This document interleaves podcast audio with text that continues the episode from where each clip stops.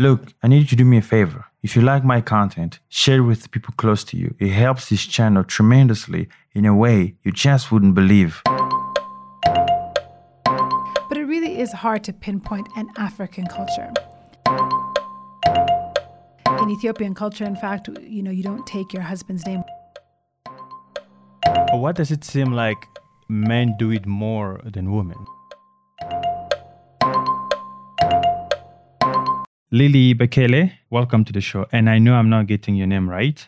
I know there's a click in there. Lilly Bekele. Bek- Close. Bekele. and you originally are from Ethiopia, raised in a state, from someone who's been, you know, in a very diverse country, the United States, and you've also lived in Kenya. How would you define the African culture from your own experiences? Yeah, thanks for that question. It's it's not an easy one, I have to say, as I've been reflecting on that question. You know, Africa is so dynamic from east to west, 54, 55, depending on who you ask, uh, countries, unique, unique cultures and people groups.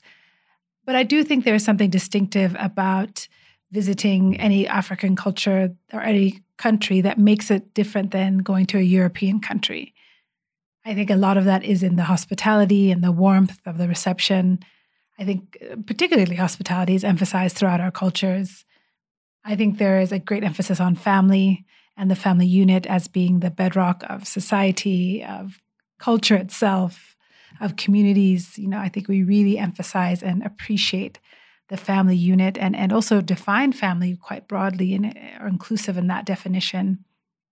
Um, and I think beyond that, beyond hospitality and family, then the nuance starts to come in. I think you'll find strong expressions in the arts, music, art, you know, visual arts, uh, uh, all kinds of artistic expression that is quite strong throughout the continent. But it really is hard to pinpoint an African culture. That said, growing up in the US, when I would meet Africans from different countries who were in the diaspora, there was a shared recognition of home. You know, there was this camaraderie and almost an immediate sense of belonging with those individuals that I did not automatically have with necessarily Americans that I would meet, and certainly not with other people from other places. Um, and I think there's something to pay attention to there that is really quite beautiful about being from the continent. Some of that is being Black in America, and so you would have that shared experience. Other parts of that's being an immigrant in America and having that shared experience.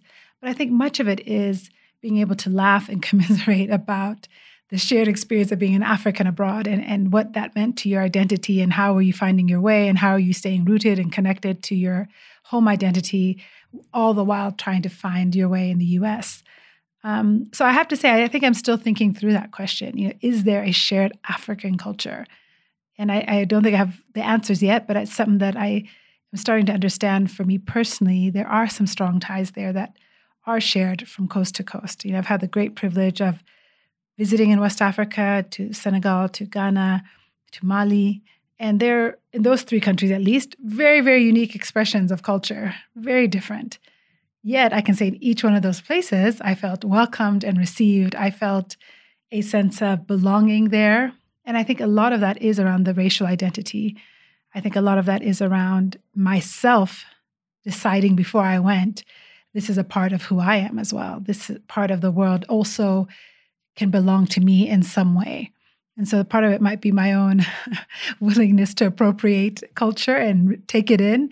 Appropriate, I hope, only in the most positive ways, in the sense that I wanted to take in everything that Senegal or Mali or Ghana had to offer me.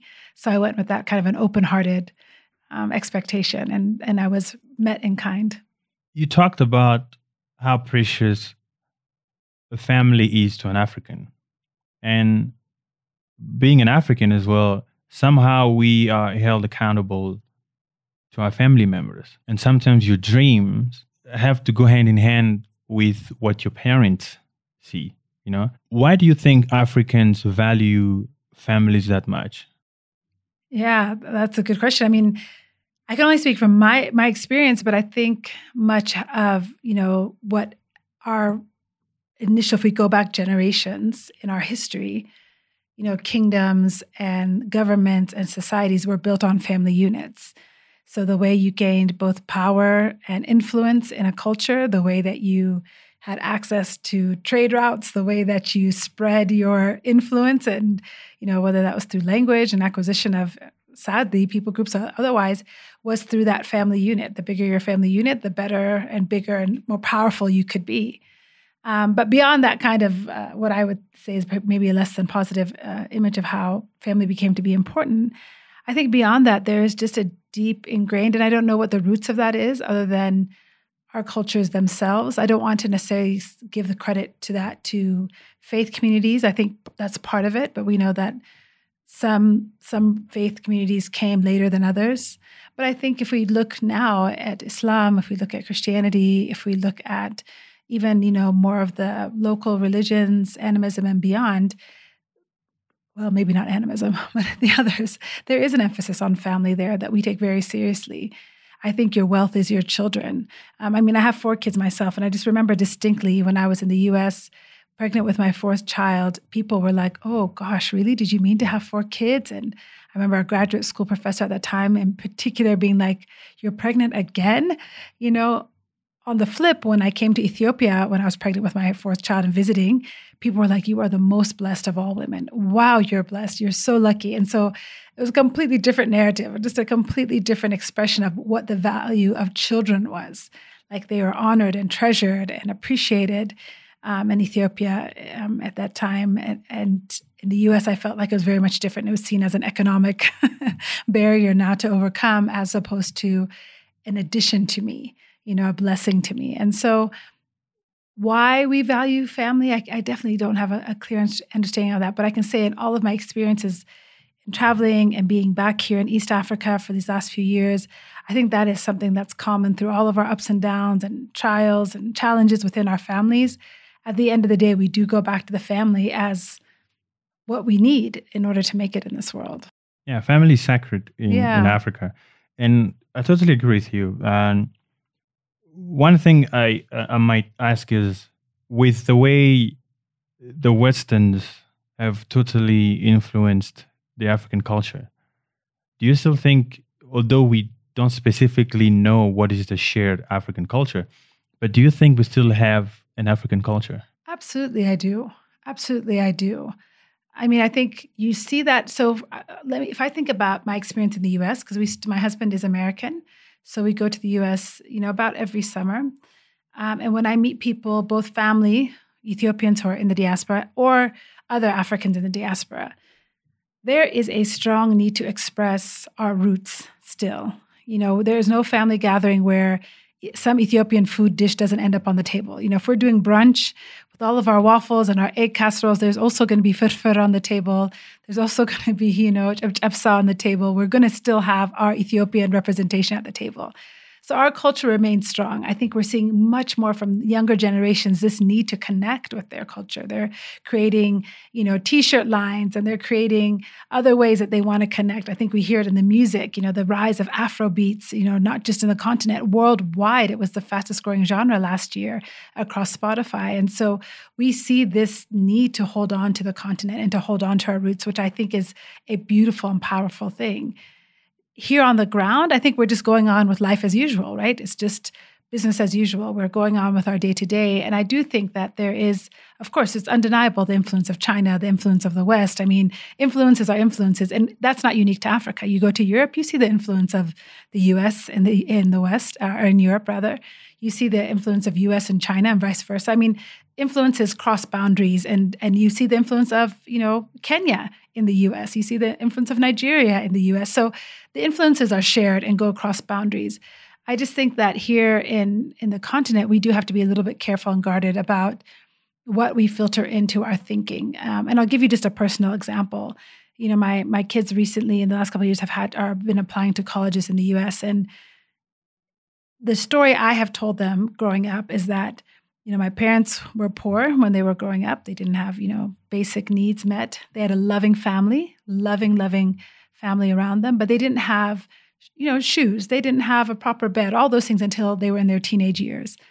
And they worked hard to overcome that. They got to university age, the communist revolution happened. And because of the intervention of some Peace Corps volunteers, my dad in particular was able to, and my mom was able, were able to get uh, scholarships to the United States and pursue their higher education there because the Derg at the time was closing a lot of the universities. So the story my children have, my children have heard is that had it not been for the United States, you know, our family would not have made it, perhaps, or that the U.S. gave us opportunities to pursue uh, education.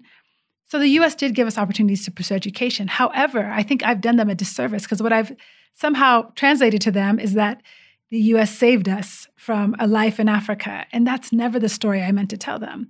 Um, and that's the influence I think that I need to guard against in the own narratives that I'm telling. Because what I really wanted to say is that, you know, my parents were talented, but the opportunities they needed to grow their talent because of that revolution were not available to them. And they took the opportunity to pursue that talent elsewhere. Um, and so we have to be careful about the narratives we're telling ourselves about our own stories, about what this continent offered us. Because if my parents had stayed in, in Ethiopia and had found a way to pursue education or vocation of some sort, we would have been fine. Our family may not have had the same opportunities. It might have looked different, of course, but we would have been fine. We would have been an Ethiopian family with our own story and our own legacy to carry forward, rather than what we are now, which is this kind of cross racial family with multiple inputs. But I think that is what I, I want us to guard against. I think there's a way overemphasis on these things that we say the West is influencing us on, which I just don't think is true. Rather, what we need to be careful of is, is guarding our own stories and our understanding of self from what the West would tell us we are or could be. I liked when you talked about stories. Stories uh, are actually sometimes a, a true identity of you know who we actually are. And sometimes in africa stories can be preserved through names. And names have really in my opinion they have a very huge impact in africa. Most africans name mean something. For sure. And to be honest i don't know what my, i don't know what my names mean but i do know that my last name nzuzi means twin. Wow. And I just recently had twins. Congratulations. So, thank you. So names do have a huge impact in Africa, so to speak. But we do lose it. We've lost it completely. And your name have been changed 13 times according to what you said. I, have watched one of your clips on YouTube. Yeah. How much do you think our names really mean to Africans through the diversity, through the generational changes and things? Yeah, that's a great question. And I have to say, I'm a mother to twins also. So, congratulations. Welcome to the club. Thanks. It's a beautiful club to be a part of. Very difficult uh, one. Very, it's hard at the start, but it's so beautiful to hang in there. Yeah. um, yeah, names are powerful. I mean, the the talk you're referring to is a talk, talk I did at Datasphere about my name changing so many times. I think it was seven times, maybe not thirteen. But um, you know, I in when my parents immigrated to the United States, at that time the big emphasis was on assimilation. You know, just fit in, fit in, fit in. Don't speak to your children in your mother tongue, only speak English, give them a name that's easy. In Ethiopian culture, in fact, you know, you don't take your husband's name when you get married. You keep your father's name. It's patriarchal still, but you know, you keep your father's name. You know, the emphasis there was no, no, no, you guys need to, because my mom had her her last name, my dad had his, and we had ours as kids. We had three different last names. And they were like, no, no, no, you need, all need the same last name. Um, and so there was a conundrum. What do we do? Do we keep our tradition? Do we keep our culture? Do we do we assimilate? And you know, really in the US at the time, it was primarily a legal question because we had to be registered and get to get benefits, social security, all of that. Um, so names are powerful. Um, when when we were having our own kids, my husband and I talked about at the time we thought we'd be staying mostly in the US. So we are like, okay, what's a name that means something to us, but that can represent who we are in both cultures? And so not a lot of names could cross both Black American culture, which is what my husband is, Black American, and Ethiopian culture. So we ended up going kind of biblical names because we are both people of faith.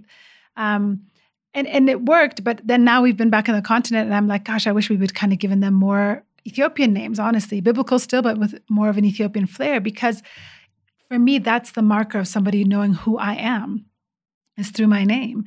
Um, my husband's mar- my married name is Piper, but I I don't go by Lilly Piper because that would erase completely thousands of years of history and my entire people. I'm Lilly Bekele because that is who I am. That is my people, you know, and I use Piper as well. But for me, I can never let go of the Bekele because that is the, the identity for somebody who's flipping through a phone book, or we don't use phone books anymore. So, when somebody going through social media, when they see Bekele, they're like, oh, okay, this woman is Habasha, this woman is from Ethiopia. And that's really important to me. I think names are a signal to society of, of your roots, of your heritage. My daughter is now in university, and for her, it's important that she can find other Ethiopians, right, or other Africans to connect with because of that shared culture, like we were talking about a moment ago, that shared history. And it's not everything. It's not the end all to be all to have a name that's identifiably Kenyan or identifiably Ethiopian, but I think it's important and I think it's really valuable. And I wish as I reflect a little bit more that, you know, maybe we could have given our kids names that were a little bit more distinctively rooted in our Ethiopian culture because they're going to carry that their whole lives. And if nothing else, your name reminds you, I think, of who you are. And I think remembering who you are in this world that's constantly pushing you to be whatever the latest trend is or whatever the latest you know movement is is really important. Um, and I think our names are part of our roots. You say that in Ethiopia, uh, based on your culture, women don't usually take the husband last name, and which is very unique. I've actually I've never heard that. In Africa, most women are expected to get the the husband's last name. Do you think that women somehow lose something through doing that? Oh, a thousand percent. I mean, the taking of your husband's name is simply a, a, matter of taking property. That's the origin of that principle that husbands have now a wife who they have now basically registered as property legally. So they take their name. Same with the children. Same with in, in the US, in the history of the US, it's part of the way people were enslaved. They also took the name of the master. So it's absolutely, for me, a loss when you do that people choose to do it because they want to have an identifiable family unit. But for me, the question is, well, wasn't I a family before? Didn't I belong to a unit before? Obviously, it's women's choice. I think at the end of the day, women need to be able to choose what they want to do with their name, with their body, with their lives. I mean, we need to restore women fully to their the rightful autonomy, God-given autonomy that they have. And I couldn't believe I believe that so so so strongly. Um, I think in Africa, the, the, taking of names is also a colonial legacy. It's not something that was a part of our, you know, ancestral DNA. So uh, in Ethiopia, like I said, it's still patriarchal because you're taking your father's name, but at least it's an identifiable, like this is the marker of my family. So, you know, for my dad, for example, he's Solomon Bekele. His dad was Bekele Haile. Haile, you know, it goes back, so you can trace your ancestry that way. It's the son of Bekele, the son of Haile, and so on and so forth. And so, um, yeah, for me, we we do lose. We've lost so much uh, as women in this culture. We're still losing so much. So retaining our name as is a small, small token of kind of holding on to power. What what have women lost? Oh, literally everything. I mean, pay, economic power, power and influence in government, um, autonomy, bodily autonomy, legal movement. I mean, there are so many things that women have lost and are fighting hard to hold on to in some places and hard to fighting hard to have for the first time in many other places. Um, you know, FGM is still an issue throughout this part of the world. Women are still being cut. Women are still being sold into marriage at age 12 and 13, women are still being abused. The domestic violence rates in Kenya, in particular, are alarming. They are through the roof. Women are not safe in Africa or in uh, many African countries. Um, women have lost a lot. And so we have a lot of work to do as a society. Um, and I'll speak more specific. I shouldn't have even said really uh, in Africa because that's not a fair statement. I will just speak to what I know Kenya, Ethiopia, the United States in all of those three countries, we have a lot of work to do to ensure that women have human rights, uh, much less equity, where, where we have a long way to go. Do you think that women and men need equity or equality? You know, I think it's important to understand the definition of those two words, right? Equality is everybody gets the same thing. I have an apple, you have an apple. I have two oranges, you have two oranges. But equity means getting what I need in order to succeed at the same rate as you. So if I am vitamin C deficient, and that vitamin C is going to help me perform in the classroom as well as you, um, Celio. That means I need two oranges while you only need one because I need the vitamin C that those two oranges allow me. Is that the equal amount of oranges? No. It is, is it an equitable amount because it allows me to catch up on my deficiency and perform at the same rate as you? Yes. So, in, in some ways, we need the same, right? In many places, if it comes to land rights, if it comes to access to education, we need e- equality. I need to enroll my daughters in school at the same places, at the same rate of success as you. When it comes to economic opportunities, I might need equity. Women might need better loans, lower interest rates more aggressively than men in order to catch up on the economic deficits that we have suffered for generations.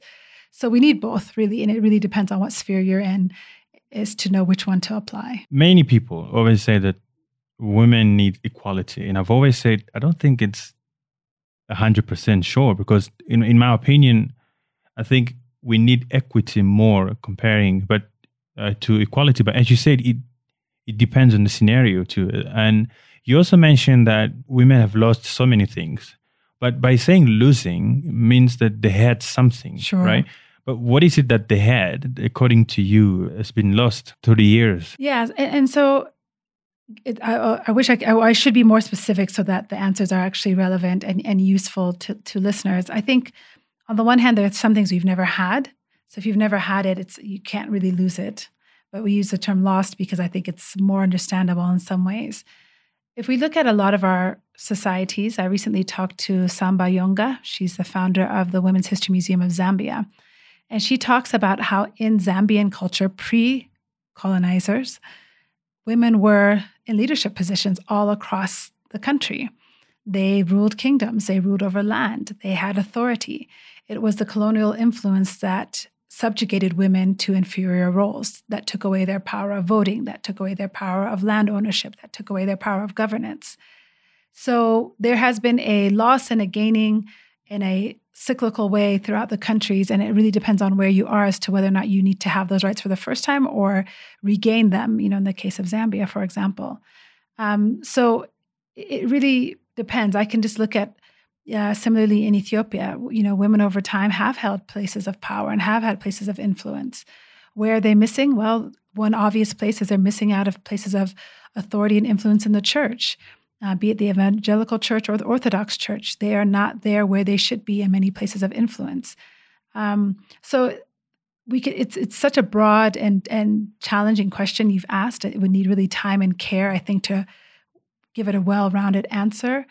But I think in any place that you look, faith, business, education, health, entertainment, arts, women are in a place where they are very much still fighting to have their voices heard validated, and on top of that, be in a place where they are now decision makers.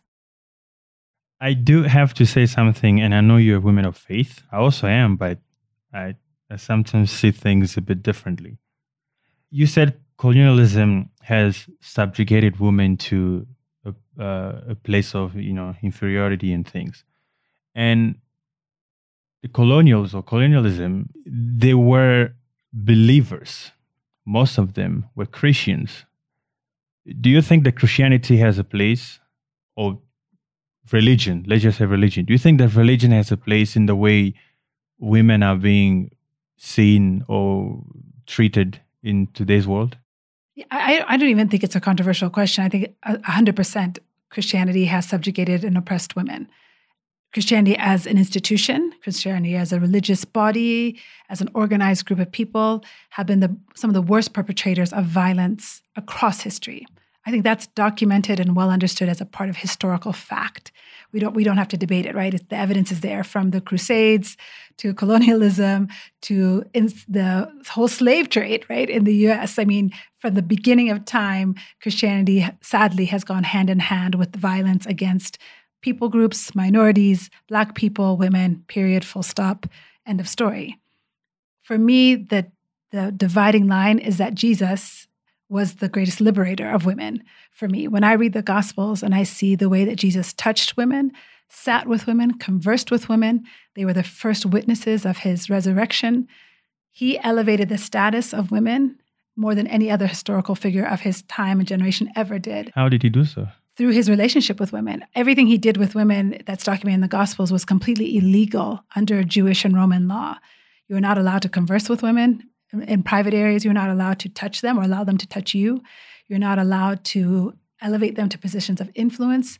Um, simply the fact that it's recorded that they were again, we just celebrated Easter, right? They were the first witnesses of his resurrection at his tomb, and the angel appeared to them. And then that was recorded and put forward as fact. Um, that would have never happened and has not happened in other historical texts of that time because women had no place of influence, could not, you know, be witnesses in a court of law or elsewhere. So for me, Jesus was the greatest humanizer and restorer of dignity for women. But I think the church as an institution has twisted and corrupted his words and the words of the gospels to use it as a weapon of violence and i think that's one of the greatest tragedies of history and i and i can't elevate myself beyond uh, those individuals who have been perpetrators of violence because i know my own flawed mechanisms in myself you know if i'm truly a follower of faith then i'll say you know there but by the grace of god go i you know i in my own ways there's way more I can do to elevate women myself as a woman. There's way more I can do to alleviate poverty myself if I believe what I say I believe, then I too, you know, can be doing much more and I too need God's grace. But as an institution, absolutely the church has failed women. And at the same time, I think, you know, it is Jesus himself who was the greatest redeemer. And I think the the people who have radically fought for human rights and given their lives were people of faith as well, because they truly took Jesus' words to heart and they died for those beliefs and were murdered for those beliefs. You talked about uh, the civil rights leaders, most of them were religious people, just like you said. And we've seen my favorite, maybe this is very obvious, rights leader is Martin Luther King. I think that man was was just something else. Mm-hmm. But how much of his work do reflect in in Africa today? So much of his work. I mean, one of the stories that I really appreciate about my parents of telling us is that when he was shot and killed, they heard the news in Ethiopia and they they wept. They were moved by that because you have to remember Dr. King died, I think it's 1968, at the height of the, also the independence movement across the continent. So Tom Mboya, one of Kenya's great statesmen, was invited to the United States to raise funds for the flights that they, he was conducting in Kenya because there was no tertiary education, right, in Kenya in the 60s. Kenyans, by law, of British colonial law, could not pursue a higher education. So Tom Mboya and other courageous individuals raised money to help airlift them to the United States. And among those people who were airlifted were Barack Obama Sr., Wangari Maathai, some of the you know greatest thinkers of that generation. And Dr. King invited Mboya to come and speak at the Southern Leadership Students Convention to raise funds for this uh, airlift. Um, he was re- uh, Ralph Abernathy was one of his hosts on that trip. Um, Jackie Robinson, the great American baseball player. Um, there are so many ties between the civil rights movement and the independence movement across this continent that sadly are, is not appreciated as much as it should be but they went hand in hand. The struggle for freedom is always bound together across the world wherever you go. You know, whether it was Gandhi influencing Dr. King or Dr. King influ- influencing Mboya, these, these great thinkers and great revolutionaries were really reading from the same text, which is my liberation is bound up in your liberation. If one is free, all are free. And it's really quite a, an astonishing thing when you read historical texts together and see how much each freedom movement was intertwined with the next. And what freedom teaches us is that everyone should be treated equally. And again, to go back to the woman thing, we talked about how we both believe that it's just not equality that matters. But in Africa, we still believe that a woman should stay at home. Do we believe that? Okay, some people believe mm-hmm. this way and it's radically changing. So if most people believe so, it means that women have a certain limitation, you know, on what they actually can or can do, which could also include university. So how what would your take be on changing that perception, you know, in African minds to help women further their education too?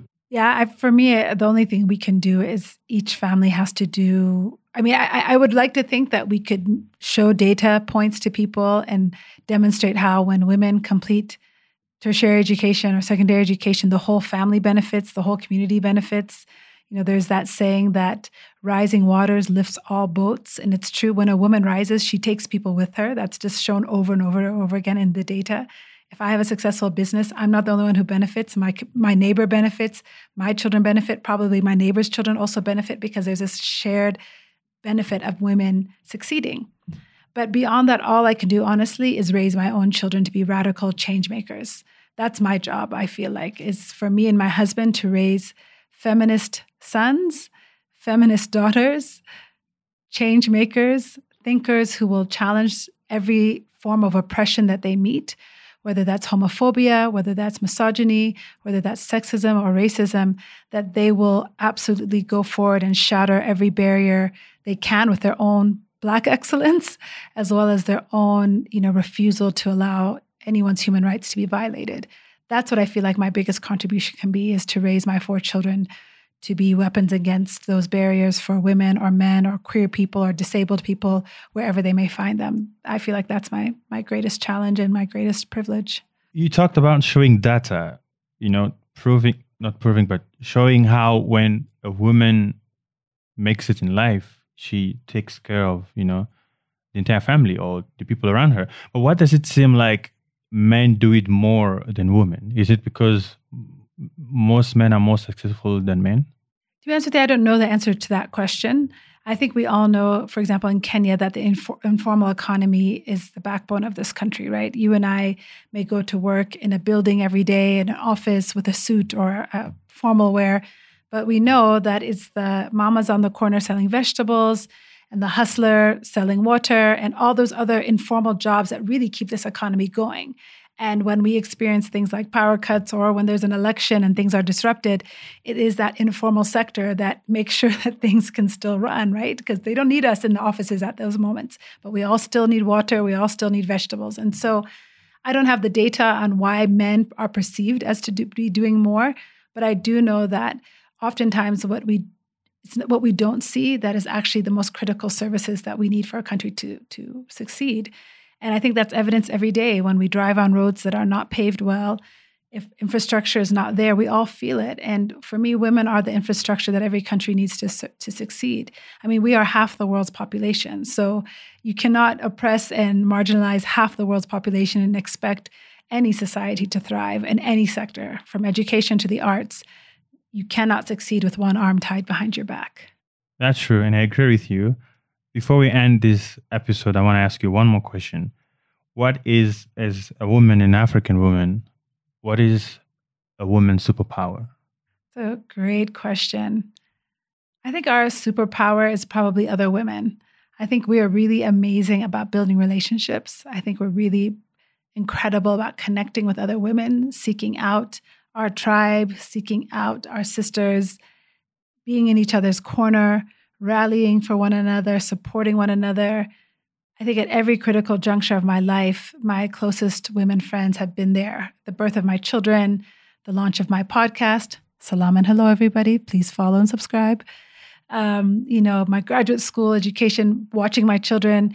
It's been my sisters, my friends who have shown up for me and over and over again. You know, they're, they're my superpower this could be a joke. I don't know. It depends on how you get it.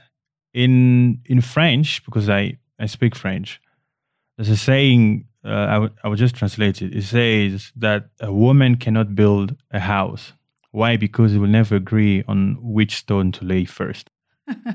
and when when when when you say that women are great, you know, in building relationship and you know connecting with with other women, don't you think that historic, historically speaking, it's, it's not really the case? No, I, I, don't think at all. I mean, if you're asking me if I agree with the the proverb, you're just saying about not knowing which stone to, to lay first. I would definitely disagree. Um, I think we, of course, women are uniquely talented and gifted, just as men are. Of course, women are uniquely opinionated, just like men are. Um, so I don't think any of that is is unique to a gender at all. I will just say, from my lived experience of my precious 46 years on this earth, it has been other women. And now the blessing of my daughters who are growing up into young women who have been my greatest champions and supporters. Um, you know, those are the ones who pray with me, walk with me, celebrate with me. Um, and yeah, that I really couldn't live without. Lilly, thanks for coming to the show. Asante sana. I deeply appreciate it.